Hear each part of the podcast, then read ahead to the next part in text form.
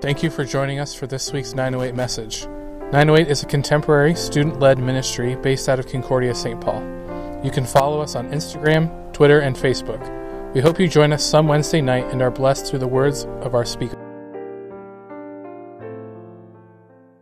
Thank you very much. Well, good evening. I'm Dr. Mark Koschmann.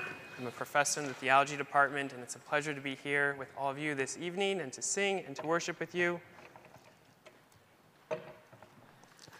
We're going to be focusing on an Old Testament passage, Ezekiel chapter 47, in a little bit. We'll get there. And it describes the vision that God has for his people and how God is going to remake the earth, how he's going to remake the world into his new and good creation. And one of my goals or hopes for tonight is that you're able to see this in a more vivid detail I'll be drawing a little bit from some of our experiences in Israel. There are several of you who are with me on a trip to Israel. So I have a couple of pictures from the Dead Sea to help give you the, the description or the, or the picture of what this looks like.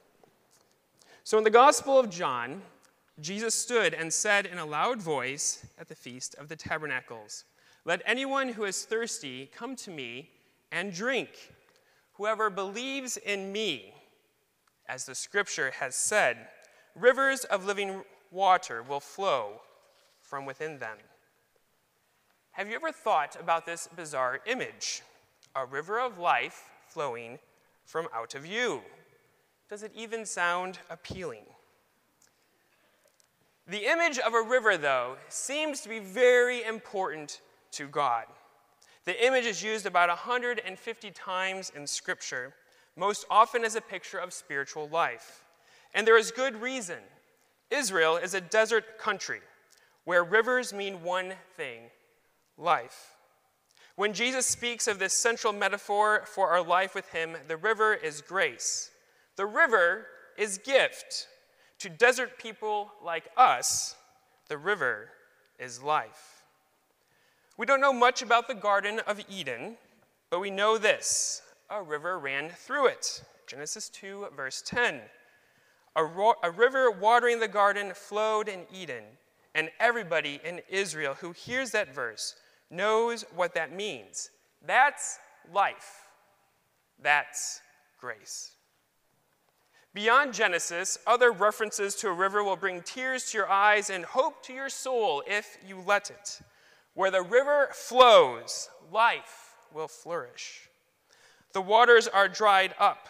You are going to die if you don't find water. And that's us. That's me. That's every human being. To be cut off from the Spirit of God means a life of perpetual unsatisfied desires, spiritual dryness, emotional, and even physical death. So now to Ezekiel, Ezekiel chapter 47. God gives a vision to his prophet Ezekiel, displaying how the water flowing from the temple will give life to everything. So we'll look closely at this amazing vision, this amazing promise, in just a moment. About how God will bring life to the driest of areas and to a sea so devoid of life that it's called the Dead Sea. So here I have just a few pictures of the Dead Sea to help paint the picture for you. Two important historical details before we get to Ezekiel 47. The first is that when Ezekiel is writing, when God gives this vision to Ezekiel, the temple is destroyed. The people are in exile in Babylon. There is no temple. But in the vision that you'll read in just a moment, there is a temple. And it's a very dry, dry area, as you've seen, but there's the Dead Sea. Let's back up just a couple of slides here. Good. And then forward. All right, so here's a bunch of us by the Dead Sea. You do, in fact, float on it, which is quite exciting. So, for many of us today, the Dead Sea is a cool place, right? We had, those of you who were there, did we not have a lot of fun? We went down to the Dead Sea. So, we experienced all the joy and excitement of seeing the Dead Sea. And the Dead Sea has another uh, advantage for at least many people. Some of us bought beauty products, if you go to the next slide, from Ahava. And so this is what the Dead Sea is to us today. It is a place for tourism, it's a place for beauty products. All right, but now let's go to the next slide. But at the time of Ezekiel, the time of Jesus, several years later, the Dead Sea was called the Dead Sea for the very obvious reason that nothing lived there. And you see here in this image, it looks maybe like rocks or like sand, but that's actually clumps of salt. The Dead Sea is a 34% salt solution. It is very, very salty. And the hotel said to us, do not take our towels down to the beach because it destroys them. Destroy your own stuff, not ours. and the Dead Sea then was this, you know, basin in the middle of the wilderness where everything flowed in and it represented just complete loss, complete deadness of everything. So, two things God's people are in exile, the temple is destroyed, nothing lives, and second, nothing lives in the Dead Sea.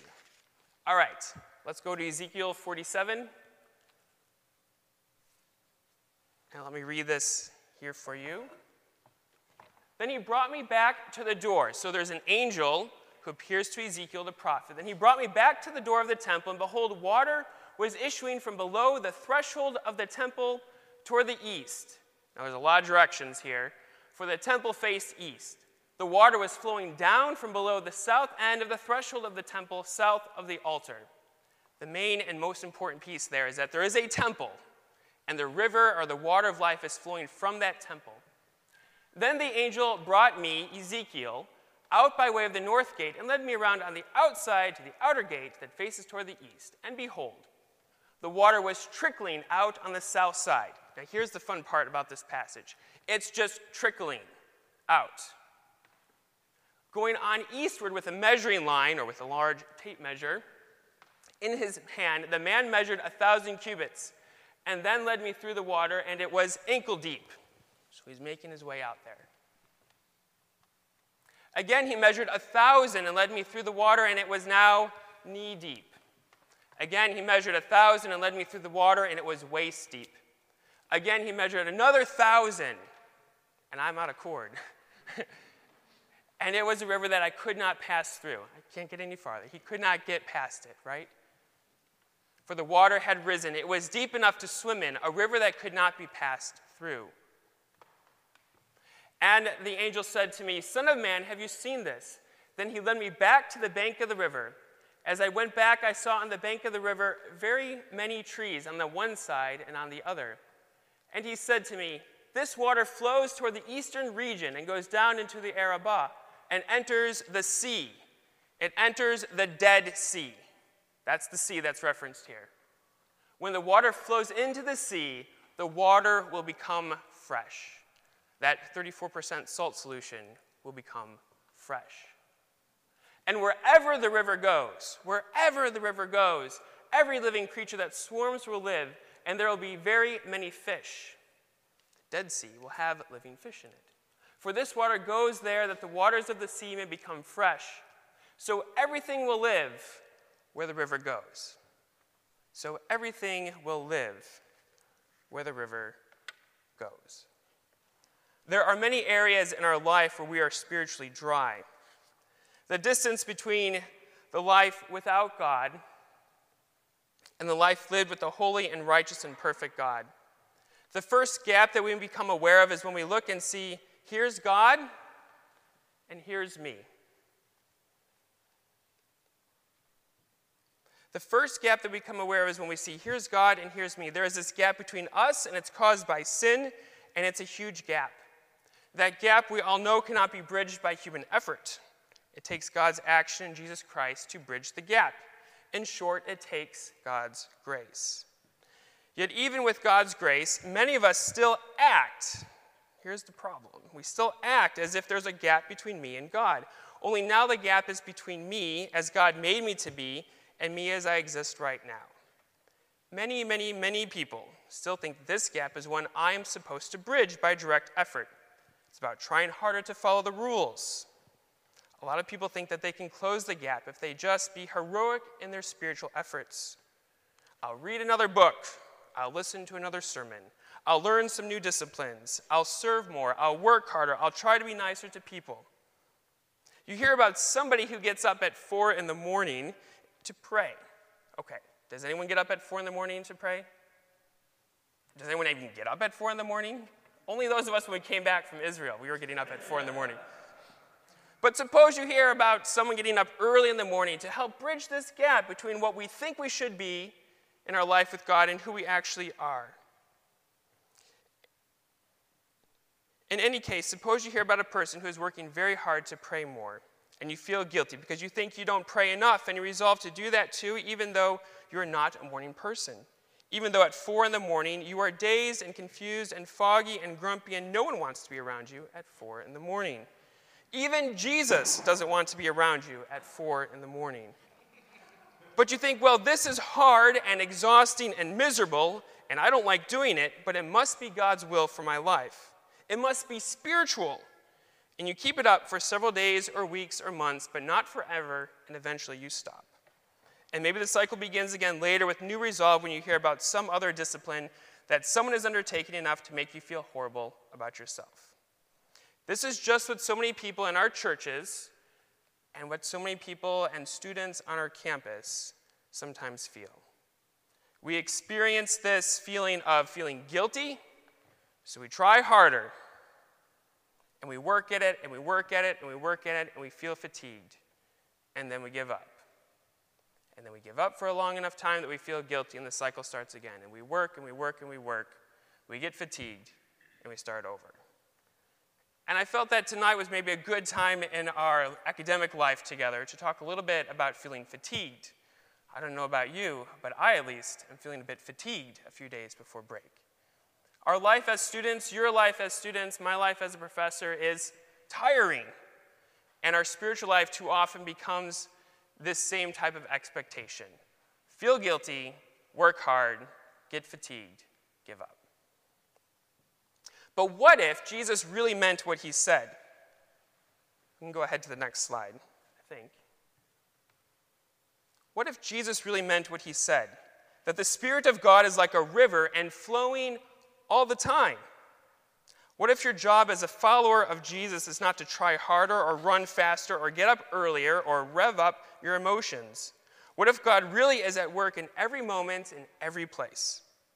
What if, in a sense, my job is to learn simply not to do those things that close me off from the Spirit?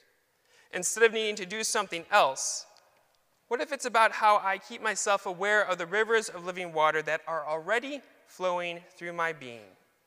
Paul puts it this way in his epistle to the Ephesians. And in some ways, the spiritual life is just this simple. Just don't quench the Spirit. The Spirit is already at work. God is bigger than you, He is stronger than you, He is more patient than your failures. He is committed to helping you 24 7. So just don't get in His way. Don't quench the Spirit. Don't grieve the Spirit. In other words, the free, enlivening, gracious Word of God gives you life, as Jesus says. This is good news for us. He washes you over with His grace. I'll give you an example which doubles as a metaphor for how we can both experience this free, free and grace filled living today, and also how it teaches us a little something about our identity in God. When you visit places around the world, you bring your passport. Most countries stamp your passport when you enter the country. Have you experienced this? Some of you have traveled, right? You get a stamp, right? But not in Israel. And I can explain, or you can ask those who are with us in Israel why this is. But you don't get a stamp. You get a B 2 visa, which clearly says keep attached to your travel document until exit from Israel. I think I have a picture of one here. In other words, don't lose it. Well, it just so happened that I discovered about midway through our trip, and I think only one or two of you even know this, that I had lost my B2 visa. Now, as a student, it might be hard to tell your trip leader that you lost the one piece of documentation that shows you are legally permitted to be in the country. As one of the trip leaders, is exceedingly difficult to tell your fellow, much more experienced trip leader, the very good Dr. Schuler, that you have lost, that I have lost my B2 visa. The, I still, I think, kind of feel this like dread just when I realized that I didn't have it. And I had to turn and say, Dr. Schuler, like, I just don't have. He's like, no, no, no, just, just go look, look harder. You must have it. Which means, like, how could a responsible trip leader like you lose it? But I had lost it, and I felt terrible. We worked on some solutions. There's lots of comments on the, on the internet about what to do when you lose your B2 visa, but we couldn't figure anything out. I knew I wasn't the only one who'd lost it. We'd even seen some like hiking the next day. Was, oh, I don't know, was it you, Sophie? I don't, I shouldn't, I shouldn't say who it was. We were walking, and someone else had a B2 visa. Oh, was, I know it was Alex, but there was someone, a couple of us, right? Someone had left a B2 visa like out, so must have dropped it. It was, and so it's like, oh, look at that, they lost their B2. Oh, who would ever do that? And I'm like walking behind them. It's like, oh, goodness. So I've lost my visa. I thought the U.S. Embassy could help me. I'm on hold for 45 minutes in the morning, and I finally give up. Okay, they're not going to be able to help me. So what am I going to do? I'm quite concerned about this. As it turned out, there was a small Israeli tourist bureau not too far from our hotel. So early that morning, after I waited on the phone forever with the US Embassy to not even talk to anybody, I went into this place hopeful that I'd have a word of good news. I walk in the door, and there's two police officers with machine guns standing there. I'm like, oh, this is not the time to admit that you've lost that most important piece of document, uh, most important sheet of paper. So, but I go to the guy and I say, hey, I lost my B2 visa. There's a friendly older, older gentleman there. I lost my B2 visa. What am I going to do? And he says, well, do you have your passport? I'm like, of course I have my passport, but I don't have my B2 visa and I lost it. He said, would you have your passport? I said, yes, I have my passport. My question is, how do I get another B2 visa? Because it says not to lose it and I had lost it. And he said, As long as you have your passport, you'll be fine. Just don't lose that. I turned back, told Dr. Schuler. He said it'd be okay. I'm good. I have my passport. In my moment of dread, I needed to hear a word of good news. I needed to hear a word of assurance. In short, I needed to hear a word of grace. I needed to hear the words, You'll be fine. And in a very real way, these words from this man at the Israeli tourist office were words of grace, words of assurance to me. And it did something immediately to me. Immediately, I was less concerned about my security situation or what could happen to me, and I was reminded of my identity. I had my passport, it would be okay. On another level, though, this story illustrates the much deeper identity that we have as God's beloved children. Note how the words spoken by Jesus in the Gospel of John are really words of grace and assurance and remind us of our identity. Jesus says, Let anyone who is thirsty come to me and drink. Whoever believes in me, as scripture has said, rivers of living water will flow from within them. How is it that rivers of living water flow from within me? How will my anxiety and dread and spiritual dryness turn to rivers of living water? Because Jesus has given us his word. Because Jesus has said so. He says, You'll be fine. He says, He'll quench our thirst. He will satisfy the ache, my ache, your ache, for real spirituality. Jesus will turn my too often Dead Sea like faith into real life giving faith. And by making this statement in the Gospel of John, Jesus makes two astonishing claims. First, he implies that he is the temple. Jesus is the temple that we read about in Ezekiel 47. And second, he says that that river that starts as a trickle from the temple flows into a gushing, gushing river that's going to sweep over us. And it comes out of you and me and gives life and grace to our world. Yes, you, Christian friends, have your passport. You have a real identity, and that identity is in Jesus. In baptism, we enter into this story and we experience the refreshing grace of Jesus. As living water gushes over us. Your baptism is your passport, it gives you a new identity. You are part of the family of God, and in Jesus you have life and you have salvation. Rivers of living water flow in you and through you. In the middle of this busy week before spring break, when you are feeling worn out and exhausted, when you have days that painfully remind you of your shortcomings, your failings, when you feel spiritually dead, when you are parched and stuck between a dry desert and a salty Dead Sea, when you lose your B2 visa in a foreign country, hear the word of God in Psalm 46. There is a river whose streams made glad the city of God. There is a river at the beginning of the Bible, and in the Psalms, and in Ezekiel, and in the Gospel of John, and there is a river at the very end.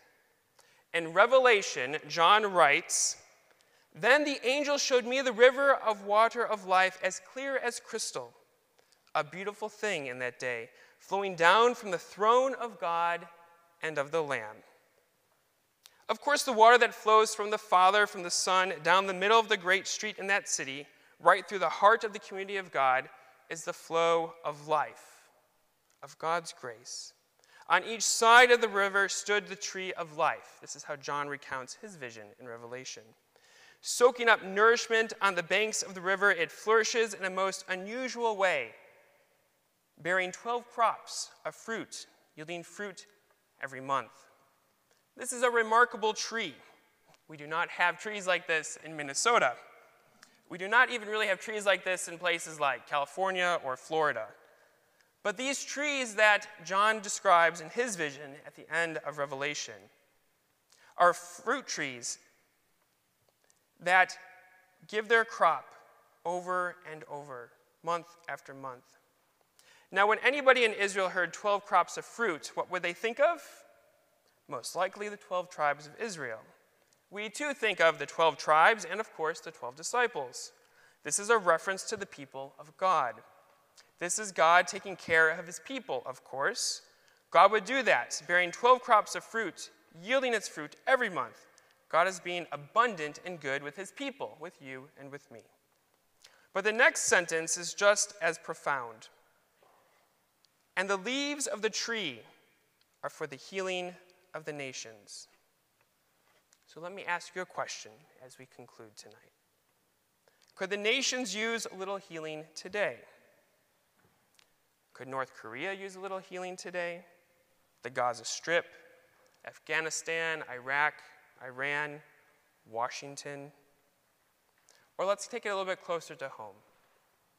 Could you use the healing of the nations? Your dorm room, your classroom, your workspace, your apartment, your home, your neighborhood, your place of service. Jesus says, This is your life and a river runs through it. And it's not just for you. This grace is not just for you. Your flourishing is for the healing of the nations. The way of Jesus has become the way of the Spirit, and a river runs from the book of Genesis to the book of Revelation, and it will run through you. Rivers of living water, rivers of God's grace in our lives. The deepest longing, the deepest thirst that you have is one that only Jesus fulfills. The way of Jesus has become the way of the Spirit. May those rivers of living water flow way down for all of us who thirst. May it be true of us that a river runs right through. Let's pray together. Gracious Lord, we thank you for the many, many ways in which you shower us with your grace. We thank you, Lord, for the identity that we have in you. We thank you for the life giving water that flows through us because of you and your death and resurrection.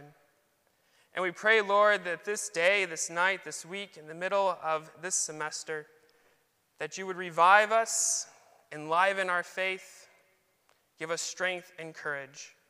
And may we go forth as your people to bring healing to the nations, to bring healing to this campus, to bring healing to the people in our lives.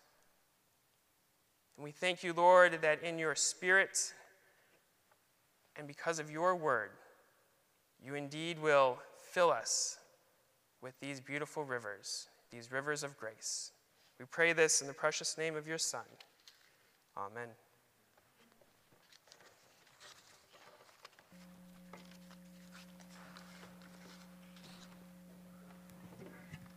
Thanks, Dr. Koschmann. All right, so we're going to move into our time of prayer. If you've been to 908 before, you know that we really value um, praying in groups and taking advantage of the community that we have here. So um, definitely get together with a couple people if you're comfortable with that, and this time is yours.